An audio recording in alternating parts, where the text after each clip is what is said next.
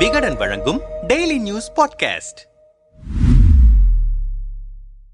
மணிப்பூரில் வன்முறை வெடிக்கத் தொடங்கிய போது கர்நாடகா தேர்தலில் தீவிரமாக கவனம் செலுத்தி வந்தது பாஜக. தற்போது மணிப்பூர் வன்முறை மூன்று மாதங்களாக தொடர்ந்து நடந்து கொண்டிருக்கிறது. ஆனால் வன்முறையை கட்டுக்குள் கொண்டுவராத பாஜக அடுத்த கட்டமாக இரண்டாயிரத்து இருபத்தி நான்கு தேர்தலுக்கான வேலைப்பாடுகளில் தீவிரமாக இறங்கிவிட்டது. மணிப்பூர் விவகாரத்தில் நாடாளுமன்றத்திற்கு நேரில் வந்து பதில் கூறாத பிரதமர் மோடி இன்னும் ஒரு முறை கூட மணிப்பூருக்கு செல்லவில்லை. ஆனால் வெளியில் நடைபெறும் கட்சி கூட்டங்கள் உட்பட பல நிகழ்ச்சிகளில் கலந்து கொள்கிறார். இந்த நிலையில்தான் பிரதமர் நரேந்திர மோடி முன்னிலையில் உத்தரப்பிரதேச எம்பிக்களுடன் இரண்டாயிரத்து இருபத்தி நான்கு தேர்தல் வேலைகள் தொடர்பாக நேற்று ஆலோசனைக் கூட்டம் நடைபெற்றது. இதில் மேற்கு உத்தரப்பிரதேசம் பிரஜ் கான்பூர் பண்டேல்கண்ட் பகுதியைச் சேர்ந்த எம்பிக்கள் கலந்து கொண்டனர். அப்போது கூட்டத்தில் மோடி இரண்டாயிரத்து இருபத்தி நான்கு தேர்தலுக்கு முன்பாக ராமர் கோயிலுக்கு அப்பால் மற்ற பிரச்சினைகளிலும் கவனம் செலுத்துங்கள். அந்தந்த தொகுதிகளில் உள்ள பிரச்சினைகள் குறித்து மக்களிடம் நேரில் செல்லுங்கள். கோபமாக இருப்பவர்களை சமாதானப்படுத்துங்கள். தேர்தல் சமயத்தில் மக்களிடம் அதிக நேரம் செலவிடுங்கள் என்று தேசிய ஜனநாயக கூட்டணி எம்பிக்களுக்கு அறிவுரை வழங்கியதாக கூறப்படுகிறது. மேலும் தேசிய ஜனநாயக கூட்டணியில் நானூற்று முப்பது எம்பிகளை பாஜக பதினோரு குழுக்களாக பிரித்திருக்கிறது. அவை ஆகஸ்ட் பத்தாம் தேதி வரை மோடியை நேரில் சந்திக்கவிருக்கின்றன. இவ்வாறு இருக்க அடுத்த கட்டமாக தமிழ்நாடு தெலுங்கானா ஆந்திரா கர்நாடகா கேரளா புதுச்சேரி அந்தமான் நிக்கோபார் தீவுகள் லட்சத்தீவுகள் ஆகிய மாநிலங்களில் யூனியன் பிரதேசங்களை சேர்ந்த தொன்னூத்தி ஆறு எம்பிகள் பங்கேற்கும் கூட்டம் புதன்கிழமை நடைபெறவிருக்கிறது. இதில் அமித்ஷா ராஜ்நாத் சிங் சிங் நிதின் கட்காரி ஆகிய மத்திய அமைச்சர்கள் மற்றும் பாஜக தேசிய தலைவர் ஜே பி நட்டா உள்ளிட்ட கட்சிகளின் மூத்த தலைவர்கள் இந்த கூட்டத்தில் பங்கேற்கவிருக்கின்றனர்.